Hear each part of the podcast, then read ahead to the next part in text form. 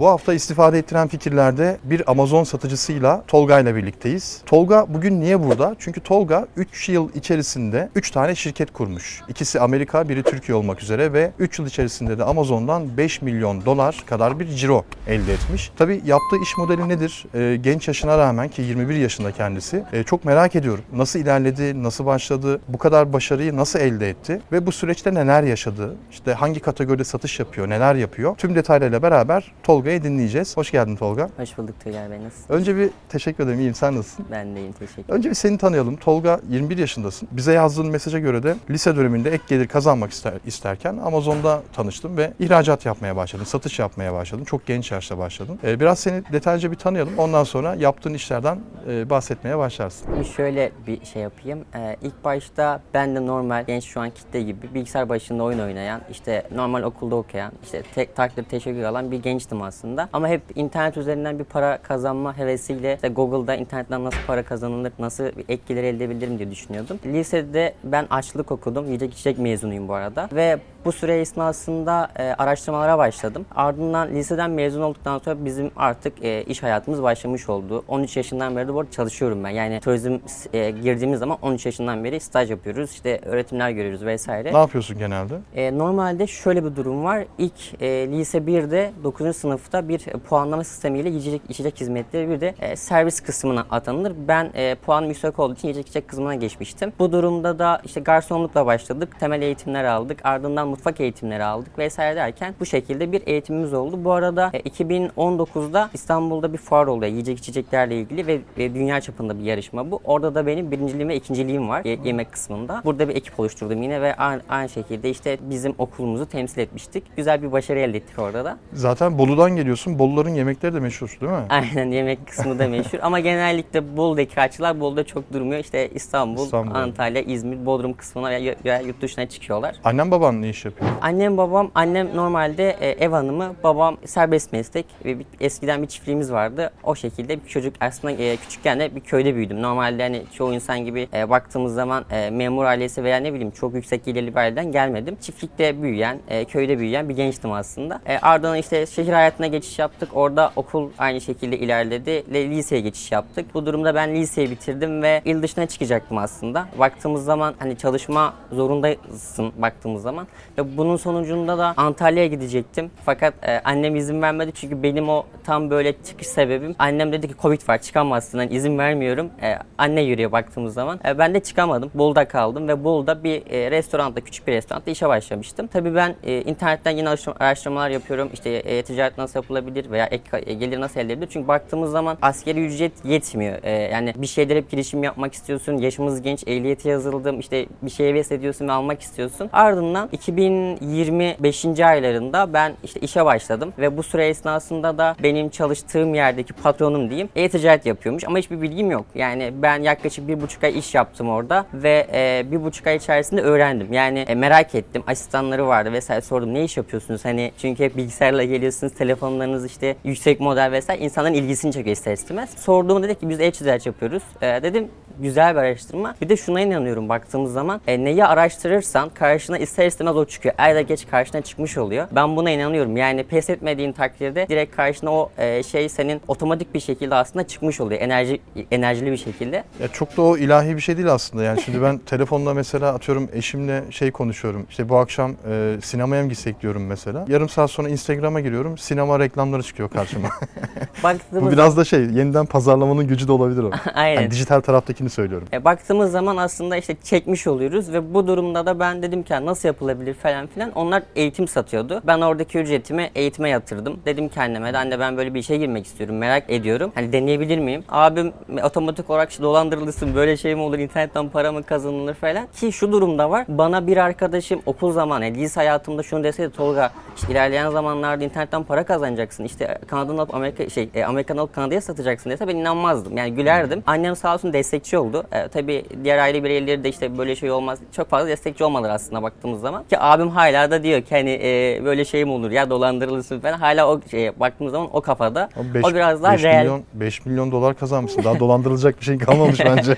baktığımız zaman aslında inanmıyor. Hani e, sanal para olarak görüyor. Çünkü insanlar genellikle e-ticareti işte oyunmuş gibi veya Evet. ne bileyim işte masa başında bir işmiş gibi görüyor ama baktığımız zaman bu şekilde değil. Ben bu şekilde bir e-ticarete giriş yaptım. Dedim ki kendimce de hani e, kaybedersem veya dolandırılırsam veya başarısız olursam iki ay daha fazla çalışırım. Bir şey kaybetmem diyerek girdim. Bu süre esnasında Arap Emirliklere başladım. E, en temiz pazar yerlerinden birisi olarak. Arap Emirlikleri'nde satış yapamadım bir ay. Dropshipping yapıyordun değil mi? Aynen dropshipping'le başladık biz. Bana orada Arap Emirlik'le başlanacağımı söylendi. Arap Emirlik'le başladık. Tek bir mağaza açıldı. E, ardından e, bir ay geçti. Satış yok. E, tabii gruplar var. Araştırma yapıyorum. İnsanların çoğu satış yapabiliyor. Diyorum ya niye yapamıyorum? 6 ay satış yapamazsın diyorlar. İşte böyle bir durum var. Suspend olursun. Neymiş bu suspend falan derken ben Kanada'ya geçtim. E, bu süre esnasında bir iş kazası geçirdim. İster istemez e, bir ara verdim orada işte. E, daha çok yoğunlaştım. Ve bu durumda da Kanada'ya geçtiğim zaman ilk satışımı aldım. E, ilk satışım bir avcı eleydi. O zamanları... Pardon, av- avcı yeleği. Avcı yeleği aynen. Fiyatı yüksek bir fiyattı bu arada. Yani baktığımız zaman o zamanları e, 90 dolar civarına gelmiş oluyordu. Ama e, ben e, o süre esnasında bana eğitim firma işte çalıştığım için aslında işte biz aramızda sohbet ediyorduk. Yani şu şekilde yapılabiliyormuş, bu şekilde yapılabiliyormuş. Bu yanlış algılanmış ve beni eğitim gruplarından çıkardılar. Ve çıkardıkları için de ben de e, aslında baktığınız zaman yarı yolda kalmış oldum. Herhangi bir hizmet vermediler. Gruplardan atıldım. Eğitimler bitti vesaire. Şeyi anlamadım. Çıkartma sebeplerini tam anlamadım. Şu e, bizim aramızda işte hani çalışanlar arasında aslında ben orada aşçıydım. İşte garson arkadaşlarımız vardı, aşçı arkadaşlarımız vardı. İşte hani eğitimler şu şekilde oluyor. İşte şu saatlerde giriyorum. Bir de benim e, tempom yoğundu. Yani nasıl yoğundu? Ben sabah 6.30'da kalkıyordum. 7'de e, dükkanı ben açıyordum. Aynı şekilde 7.30-8 gibi çıkıyordum. Kadro tam oturmamıştı yeni bir restoran olduğu için. E, iki kişi çalışıyorduk. E, ardından işte 6 gibi diğer arkadaşımız geliyordu. Ben 6.30-7 gibi bazen 8 gibi çıkıyordum. Eve gidiyordum. 9'da eğitim vardı. E, ardından 9'da eğitime giriyordum. İşte 12'de eğitim bitiyordu vesaire ürün araştırıyordum. Ama baktığımız zaman ben bir, bir buçuk ayın sonunda eğitimden atılmış oldum. Yani orada aslında benim herhangi bir kötü niyetim yoktu. Hani biraz da onlar da faydalanabilirler. Bu iş yapılabiliyor diye amaçlı demiştim ama baktığımız zaman o firma hiç dinlemeden direkt e, dedi ki hani bay bay ve beni e, eğitimlerden dışarı bıraktılar. sen orada insanlara yardımcı olmaya çalışıyordun. Orada seni farklı algıladılar. Aynen farklı algıladılar ve hiç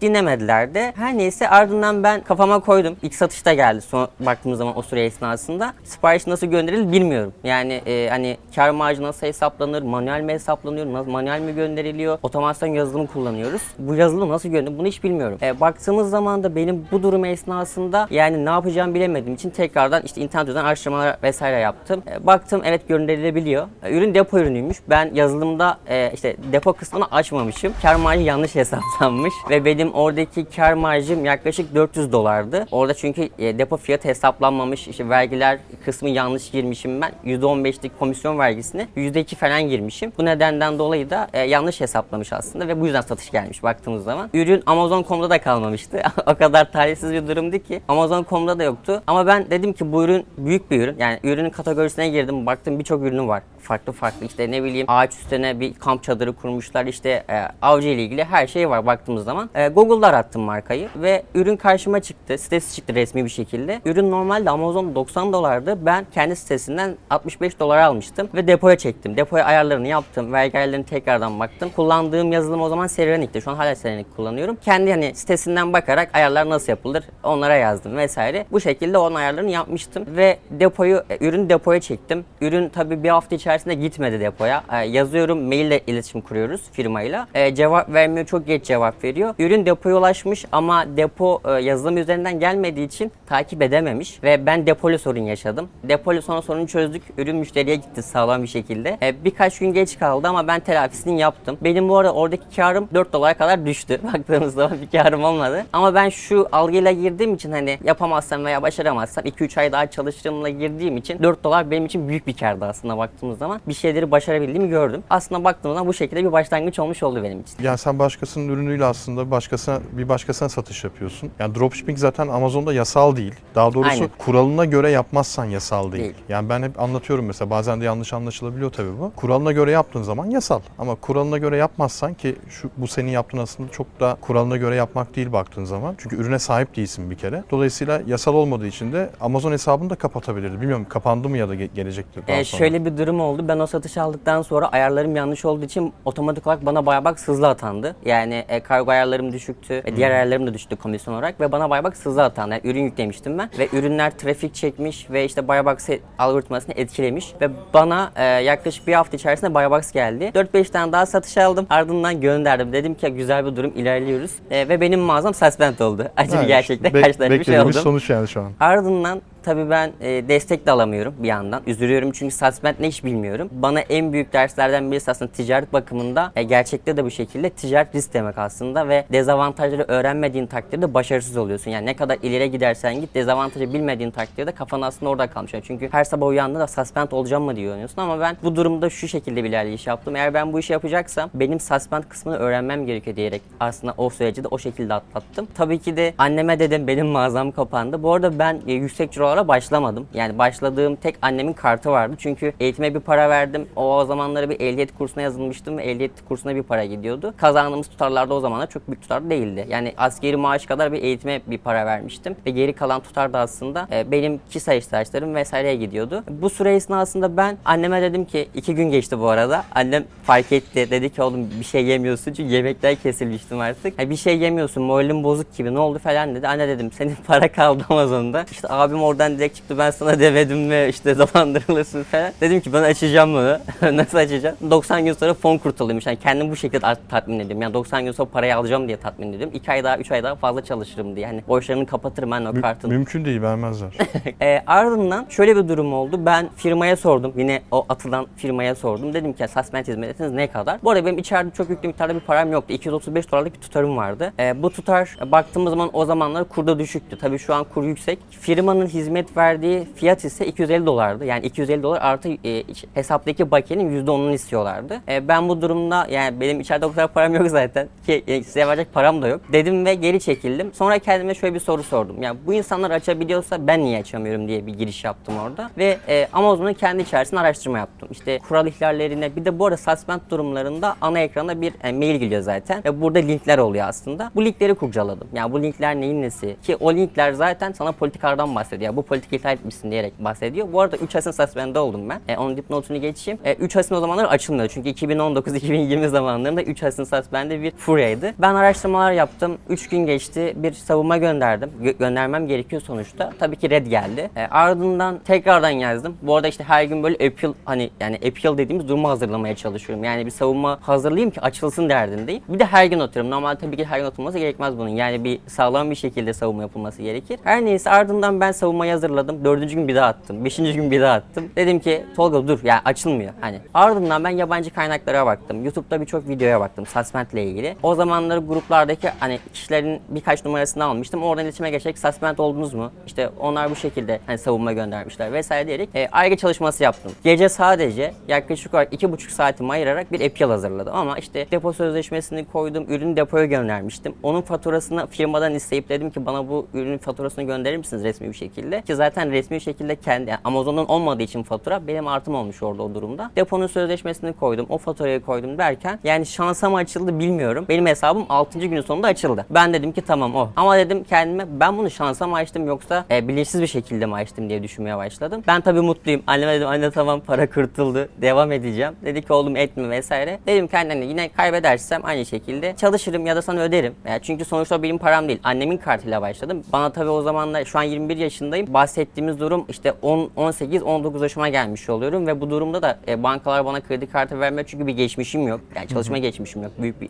şekilde. Ve kredi kartı vermiyor otomatik olarak. Ben bu arada e, şeyi de hesabı da bankamatik kartı üzerinden açmıştık. Payoneer üzerinden diyeyim. Ve benim kendi kredi kartım olmadığı için kendi borcum olmuş olmuyor otomatik olarak. Tabii ki de aile bir. Yani onun borcu benim borcum yok ama baktığımız zaman ben borç olarak aldım onu. Ve bunu geri öderim diye şey yapmıştım. Annem de baktı evet bir şeyleri başarmaya başlıyorsun. Her şeyimiz zor süreci olur dedi. Destekli sağ olsun. Abim hala aynı şekilde biraz geri çekilsen, biraz daha araştırıp da girsen mantığıyla ilerle veya farklı bir modele girsen diye e, bahsetmeye başladı. Ben pes etmedim. Ardından devam ettim. Ama şunu düşünmedim yani şimdi dropshipping'i ben demek ki yanlış yapıyormuşum. Bir yerde hata yapıyormuşum. Ben bu iş modelini yapmayayım da başka bir iş modeli yapayım diye düşünmedim mi hiç? Ya şöyle, e, bunu yaklaşık olarak ben e, biz 9 ay önce düşündüm. Biraz geç oldu ama baktığımız zaman 9 ay önce. Çünkü şöyle bir durum var. Kazanç elde ettiğimiz için ki ben e, o durumda yani suspend durumda kendimi geliştirmeye başladım. Yani dedim ki bu hani durum rastgele mi açıldı yoksa e, şansa mı açıldı ya da bilinçli bir şekilde mi açtım? Buna merak ederek de şöyle bir durum yaptım. Çevremdeki arkadaşlarım da suspend olmaya başladı. Sosyal medyadaki Telegram grupları olsun, Instagram olsun birçok kişi suspend olmaya zaten o zaman başlamıştı. Ben de ücretsiz bir şekilde yardımcı olabilirim diye ama çok fazla bilgim yok hani bunu uyararak ama kendi mağazamı açtım diyerek de yardım edebilirim, hani tüyo verebilirim diye bir girişim yapmıştım. Ne güzel. Ve bunun sonucunda da e, şöyle bir şey fark ettim. Benim aslında oradaki API hazırlamam, e, işte ne bileyim politikaları okumam bana çok şey katmış. Yani birçok konu hakkında bilgilenmişim. Ve ben ardından yaklaşık bir buçuk ay içerisinde yaklaşık 10 hesap açtım. Yani 3 10 tane 3 suspend açtım. Ve e, dedim ki kendime evet açabiliyorsun. Yani bu şan 10 tane şansı olamaz. imkansız bir durum. Farklı yöntemler, farklı e, bakış açılarından bakmaya çalıştım. Şimdi şöyle bir durum var. Eğer 3 ayısını geçir yani o zamanları 3 ayısını geçirdiysen hiç satış yapmadıysan e, şunu diyebiliyordum ve mağazan açılıyordu. Ben yaklaşık böyle 4-5 mağaza açtım. Hani hiç satış yapmadım. Yeni bir satıcıyım. E, politika ihlal ettim. İşte e, bunun için özür dilerim. Şu şu şekilde politika linkleri koyuyorduk ve politika ihlal etmeyeceğiz diye ve satışımız olmadığı için tüm işlemleri depo üzerinden halledeceğiz diye ve anlaşacağımız bir firma, işte rastgele bir firma belirliyorduk. Alibaba'dan olsun, AliExpress'ten veya Amazon üzerinden bir marka giriyorduk ve bu şekilde direkt 3 asını açılabiliyordu. Böyle bir yöntem bulmuştum aslında ve bana çok şey kazandırdı. Dedim ki demek ki 3 asını açılabiliyor. Hala geçerli mi peki bu yöntem? 3 asin uzun zamandır olmuyorum. Yani birçok mağaza var Yok ama sadece senin için de yani herkes için geçerli. genel olarak yani şu an e, denenebilir ama aktif bir şekilde yaşıyorum bunu bilmiyorum öyle söyleyeyim. Evet. Peki burada online arbitraj iş modeline başladım diyorsun. Ee, peki bu 5 milyon dolar gibi bir rakam. Yani sonuçta birkaç milyon diyelim ya da. Ee, bu rakama ulaşmak için dropshipping iş modeli mi faydalı oldu yoksa online arbitraj mı seni oraya taşıdı? Şimdi şöyle bir durum var. Ben online arbitraj kısmına yeni geçtim. Yeni geçtimden kastım işte bir 9 ay önce, 8 ay öncesinde dedim ki yani farklı bir iş modeline yönelmem lazım. Bunun sebebi aslında şu. Biraz da ileriye dönük. Çünkü benim bundan yaklaşık bir 6 ay önce bir mağazam kapandı. Büyük bir mağazam. Yine şirketli bir mağazam kapandı. Ve içeride yüklü miktarda bir para vardı aslında. Dedim ki hani tabii ki bunun bilincindeyim. Açabilirim ama tabii ki yeni suspendler çıkıyor. Her ay veya her yıl yeni suspendler çıkıyor. Şu an artı olarak benim e, Code of dediğimiz bir suspend türü var. İşte bunun sebebi aslında drop'un komple depoyla yapılması ve işte bir markayla anlaşılması büyük bir ihlal. Eskiden geçilebiliyor, şu an geçilemiyor böyle bir durum. Bu nedenden dolayı dedim ki evet ben biraz daha sağlam adımlarla ve sağlam emin adımlarla ilerlemem gerekir. Çünkü ileri dönük bir plan yapmam gerekiyor. İleri dönük yaparsam e, beni kurtarır diye düşün. Tabii ki drop burada çok etkili çünkü ben ilk şirketim drop sayesinde kurdum. İkinci şirket aynı şekilde drop sayesinde kurdum. Drop aslında bir kaldırgaç bana göre. Baktığımız zaman insanların işi öğrenmesi burada güzel bir durum. Çünkü e, dropshipping veya e-ticaret dediğimiz zaman insanlar bunu şu, şu şekilde görüyor. İşte e, masa başında hani oyunmuş gibi, e, kolay bir şekilde para kazanıyormuş gibi görülür ama böyle bir durum yok. Buradaki durum aslında ticaret, iki ticaret, yani gerçek ticarette de normal ticarette de baktığımız zaman bir risk var. Ve bunun bilincin olarak girdiğimiz zaman bu riski alabiliyorsak zaten girmemiz gerekiyor. Öbür türlü yani işte ben buraya 5000 TL veya 10.000 TL ayırdım. Bu şekilde gire- gireceğim derseniz tabii ki de bu parayı kaybedersiniz. Çünkü zaten e, ticaret gözüyle bakmıyorsunuz. Siz buradan ek gelir elde edebilirsiniz ama bu bir ticaret. Yani gerçek ticaretten hiçbir farkı yok. Risk var temelinde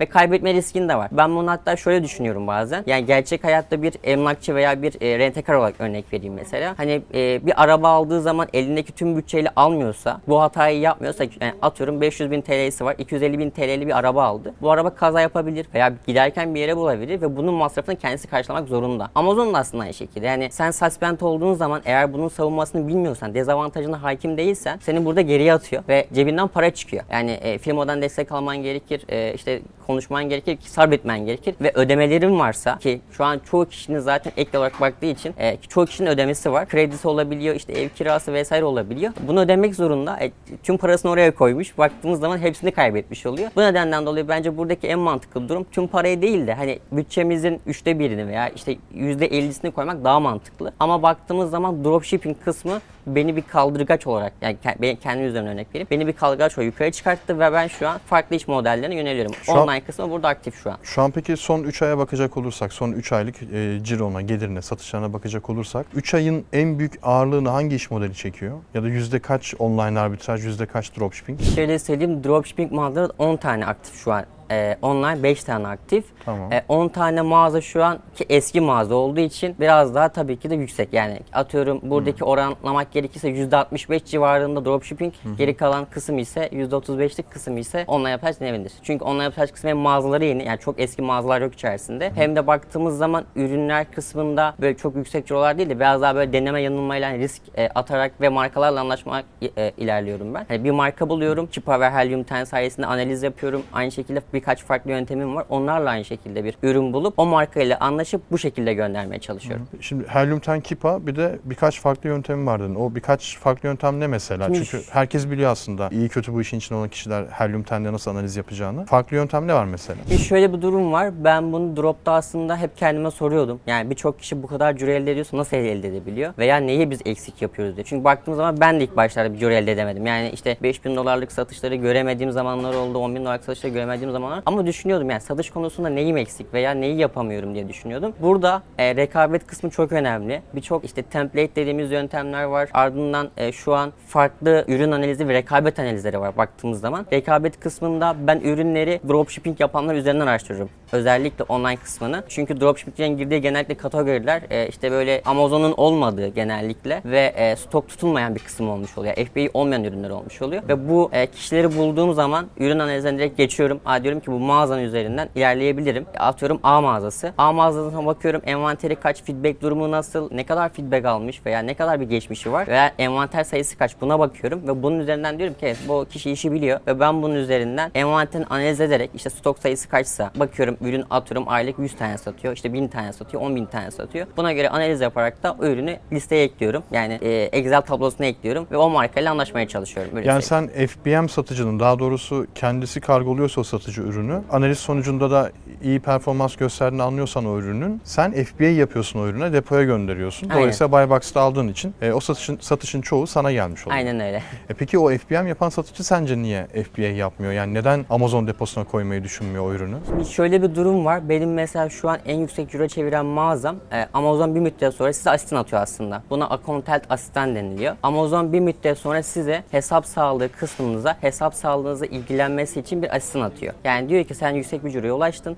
Sana otomatik olarak Amazon tarafından bir mail geliyor. Tabii bu mail direkt herkese gelmiyor. Yüksek ciroya ulaşman gerekiyor ve onaylaman gerekiyor. Onaylamayabilirsiniz. Onayladığınız takdirde size bir asistan ve sizin oradaki iletişim numarası üzerinden iletişime geçebiliyorsunuz. Hesap sağlığına bir uyarı geldiyse veya suspend durumlarında genellikle Amazon değil o atılan asistan size bakmış oluyor. Çoğu büyük mağazalar yani ben baktığım zaman büyük mağazalar içerisinde analiz yapıyorum. Atıyorum Liger diyelim çok büyük bir marka şu an drop kısmında ve e, bu Liger markası üzerine analiz yaptığım için Liger'in şu an mesela globaldeki hacmi neredeyse baktığımız zaman çoğu mağazayı eleyecek şekilde. Bunun kapanma durumu aslında yok. Çünkü neredeyse Amazon'la ortak. Baktığımız zaman envanter sayısı 50 bin, e, 100 bin civarlarında ve baktığımız zaman bu 100 bin envanter ve oradaki feedback sayısı ki en son baktığımız zaman yaklaşık olarak 36 binler civarında bir feedback sayısı vardı ki büyük bir rakam. Bir müddet sonra aslında Amazon sizi kapatmıyor. Buradaki durum şu şekilde oluyor bana göre. Amazon aslında burada sizi elemeye çalışıyor. Sizi deniyor. Politikaya hakim misin, kurallara hakim misin, bu işi biliyor musun, bilmiyor musun bunu deniyor. Ve bunu sen bilmiyorsan veya politikalara hakim değilsen zaten direkt eleniyorsun. Çünkü Amazon aslında burada istediği şey şu değil. Hani Ahmet veya Mehmet girsin işte kapatayım değil de Ahmet Mehmet girsin. Zaten Amazon baktığımız zaman %15'li bir komisyon kazanıyor ve aylık bizden 40 dolar bir ücret kesiyor. Baktığımız zaman bana göre hiç kimse gelir kaynağı kapatmak istemez. Ama bir e, politika ve kural ihlali yapıyorsan burada otomatik olarak seni kapatıyor veya kuralları bilmiyorsan. Ya orada aslında sormak istediğim şey şuydu. Mesela o Liger demiştin mesela. bir, e, dropshipping yapıyor herhalde o değil mi? Aynen dropshipping Yani yapıyor. şimdi çok da büyük, işi bilen bir marka, mağaza neyse artık. Amazon'a neredeyse ortak dedin. Şimdi böyle bir mağaza aklına gelmiyor mu? Yani ya biz dropshipping yapıyoruz yani ürünleri, stoğunu tutmuyoruz. Amazon'a göndermiyoruz. Al sat yapıyoruz. Çok satan ürünlere Amazon deposuna gönderelim de bu ürünleri FBA yapalım. E çok satalım. Başkası bize ortak olmasını diye düşünmüyor mu? Ya, Ya da e, neden düşünmüyor? Bu durum şöyle, e, baktığımız zaman aslında zaman kavramı olmuş oluyor. Çünkü online kısmında analiz yapmak, ürünleri işte depoya çekmek tekrar aslında bir zaman e, çerçevesine girmiş oluyor. Çünkü depoyla konuşuyorsun, bir tekrardan masraf ve drop baktığımız zaman işte tek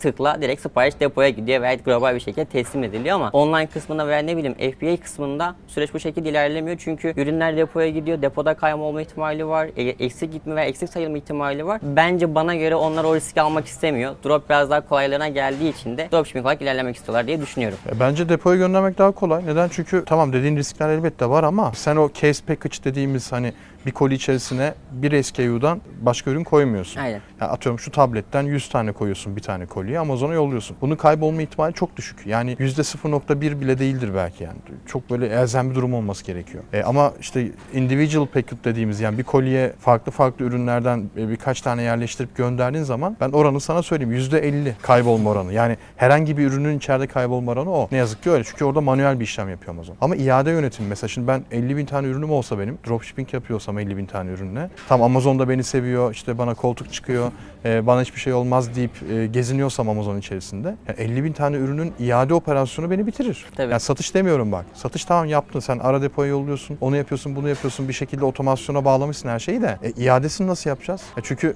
e, Amazon'un iade yönetimi bence bu işi en yıldızlı kısmı. E, iadeyi alıyor yeniden satılabilirse yeniden satıyor. Yeniden satılamazsa e, ürünü sana söylüyor diyor ki bunu ne yapayım diyor. Çöpe mi atayım sana geri mi yollayayım? E, tam bana geri yolla diyorsun. Düzeltip tekrar depoya yolluyorsun. Yani operasyon daha kolay aslında. E, bir de şey de var yani şimdi tabii ki o Liger gibi firmalar elbette tek tek girip işte müşterinin adresi buymuş gideyim buna etiket yapıştırayım diye uğraşmıyordur. Aynen. Bir otomasyon kullanıyor- kullanıyordur ama yine orada bence Amazon gibi bir profesyonelle çalışmak yani ona bu işleri ona bırakmak bence çok daha mantıklı geliyor bana. Evet. Peki e, bir de template yöntemi demiştin. O, o yöntem nedir? Template yöntemi aslında şu. e, şöyle örnek vereyim. Bir ürün var diyelim. Bu ürün atıyorum e, toplam maliyeti 100 dolar. Şimdi bizim maliyet dediğimiz zaman çoğu kişi bunu yanlış anlamış oluyor. Maliyet kısmında vergi kısmı var, kargo kısmı var. Yani birçok kısım aslında burada mevcut olmuş oluyor. Burada şöyle bir yöntem olmuş oluyor. Ürünün fiyatı e, diğer rakiplerimiz 100 dolar, 105 dolardan koyduysa biz tam tersini yapıyoruz. E, burada bir kargo çıkartmış oluyoruz. E, atıyorum ürün fiyatı 70 dolar, e, 30 dolar da kargo göz- gösteriyoruz ki Amazon'da kargo kısmı en sonunda çıkıyor ve çoğu kişi ürünü 70 dolar diye uygun alıyor. ilerliyor, adresi giriyor, işte son işlemlere geliyor, kartını giriyor ve en sonunda teslimat kısmında diyor ki 30 dolarlık size bir kargo e, maliyeti çıkmış oluyor.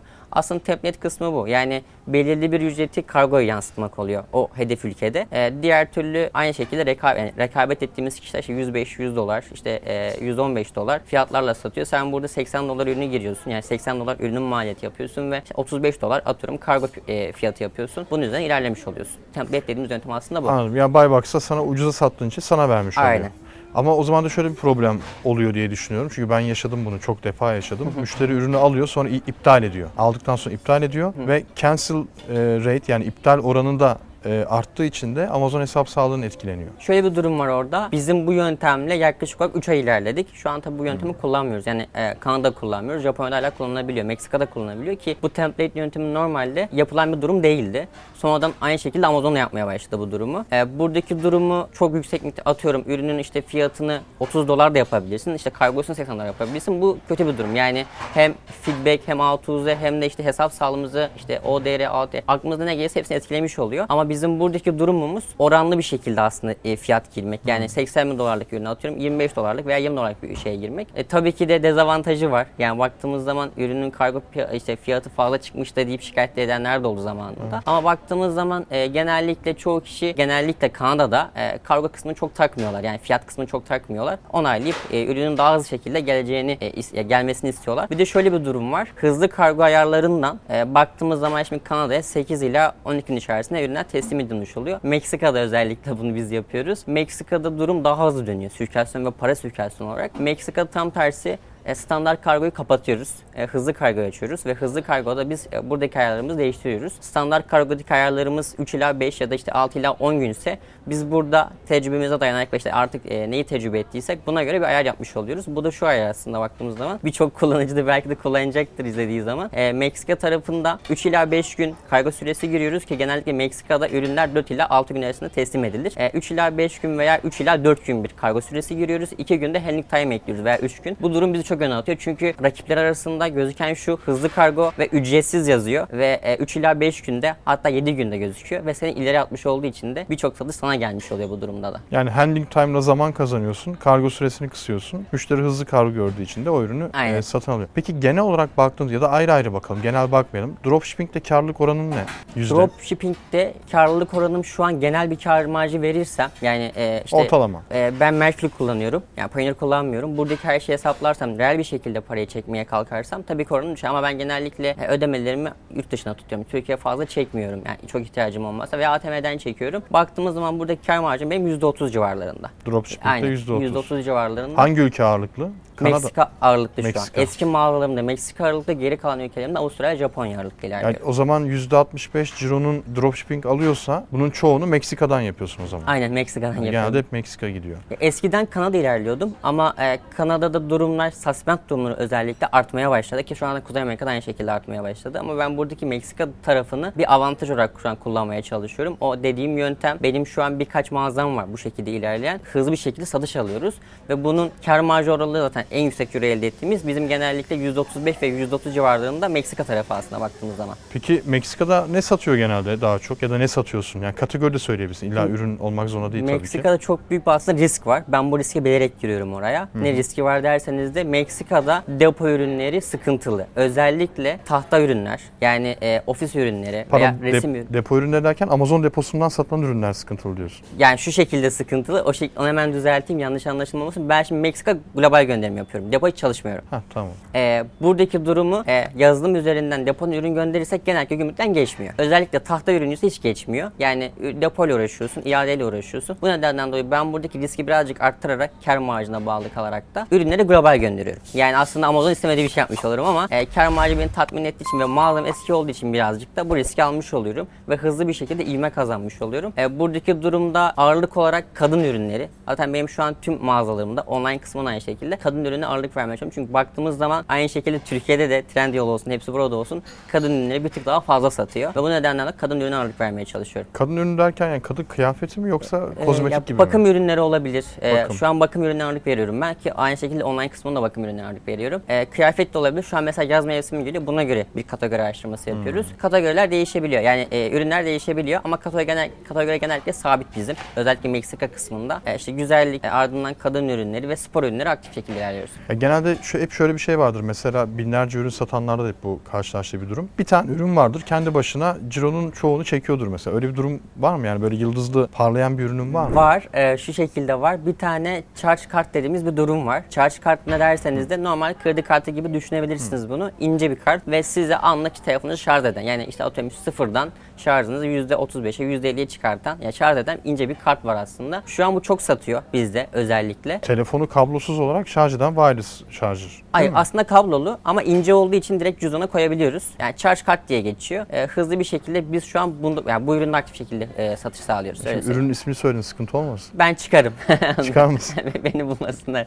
Ha, yok şeyden dedim hani ciroyu çoğunu oradan yapıyorsan. Ya benim için problem değil. Ürün kısmında benim genellikle korktuğum bir durum yok. Genellikle arkadaşlarım da olsun, çevrem de olsun. e, soran bir kişi olduğu zaman işte şu ürün daha fazla satıyorum. Çünkü benim hani baktığımız zaman zaten kazanıyorum. E, burada herhangi bir kaybım da olmuş olmuyor. E, o da fazlasıyla kazanabilir. Ama ben şunun dipnotunu geçeyim. E, benim mağazamın hacmiyle diğer insanların mağazasının ha- hacmi aynı değil. Ve bu durumda rekabet aslında aynı olmuyor. Ya baktığımız zaman benim mağazam oradaki 3 yıllıksa ve feedback'i e, yüksekse e, senin mağazan yeniyse ve benle 3 aylık bir mağaza rekabet etmeye çalışıyorsan aslında yetişemezsin. Çünkü baktığın zaman ben 3 yıllık bir mağazayım sen 3 aylık bir mağazasın. O yüzden genellikle ben rekabet konusunda korkmuyorum. Meksika'ya depoya göndererek satış yapıyor musun? Dropshipping Yok haricinde. yapmıyorum. Yap, ya şöyle mü? bir durum var. Yapıyordum normalde ama orada e, yüksek miktarlarda bir cura kaybettim diyeyim. Çünkü ürünler depoya gitti. Ardından müşteriye gider şey müşteriye ulaşırken zararlar ortaya çıkmaya başladı. Gümrükten geçmiyor veya ürünler direkt benden habersiz imha edilmeye başladı. Tabii ki de e, bunlar yazılımın hatası da olabilir. Ama baktığımız zaman ben bir para kaybettiğim için dedim ki yani risk alacaksam da global bir şekilde alayım dedim ve bu şekilde de e, drop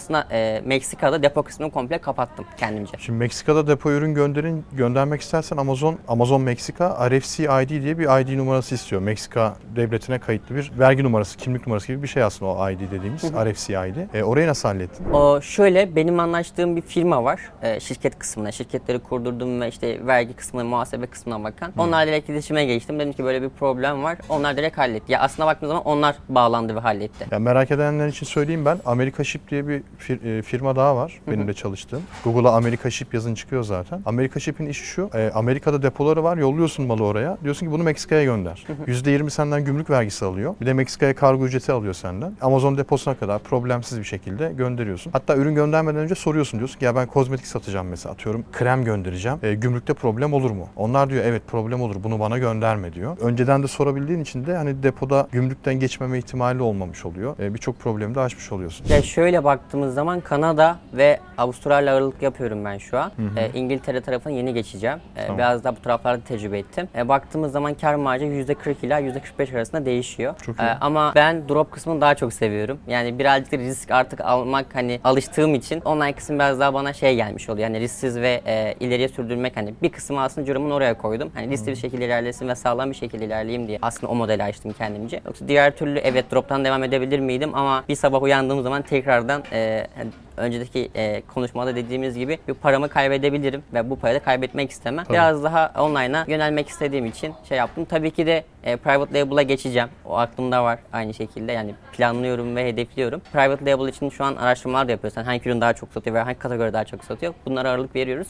Ama şu anlık drop ve online kısmı komple oturmuş durumda. E, online tarafı, e, online montaj kısmını İngiltere tarafında da aynı şekilde test etmeyi düşünüyoruz. Bunun sonucu da aynı şekilde private label'a başlayacağız. Güzel inşallah başlarsın. Sonuçta private label aslında bu işin olması gereken formu o. Yani ben e, neredeyse şu an %80'e yakın private label'a e, döndüm ben de. Yani online arbitraj değil de to- ben toptan arbitraj yapıyorum. Toptan markalarla çalışıyorum ama e, private label kendi markan her zaman iyi. Sonuçta kendi alanın, kendi ürünün, e, rakiple uğraşmıyorsun. E, Amazon'da riskin yok. Amazon seni kapatma riskin yok. Müşteriyle çok büyük problem yaşamadığın müddetçe. E, güvenli bir ticaret. Yani sabahları kafanı yastığa rahat koyuyorsun. ha belki 5 milyon dolar kazanmıyorsun ama el- 5 bin dolar bile kazansan örnek veriyorum o işte. En azından keyfin yerinde oluyor. Senin paran biliyorsun yani bir şey olmayacak. Aynen. Garanti oluyor yani. Peki şimdi 3 yılda 5 milyon dolar da güzel para. Hiç realize etti mi? Bir şey aldın mı böyle kendine? Tabii ki aldım. ne yaptın? Yatırımlar yaptım. E, reel bir şekilde bunlar. Arsa olabilir, ev olabilir. Bunlara şekilde yatırım yaptım. Araç aynı şekilde. Aynı şekilde ekipman vesaire güncelledik. Yani o şekilde.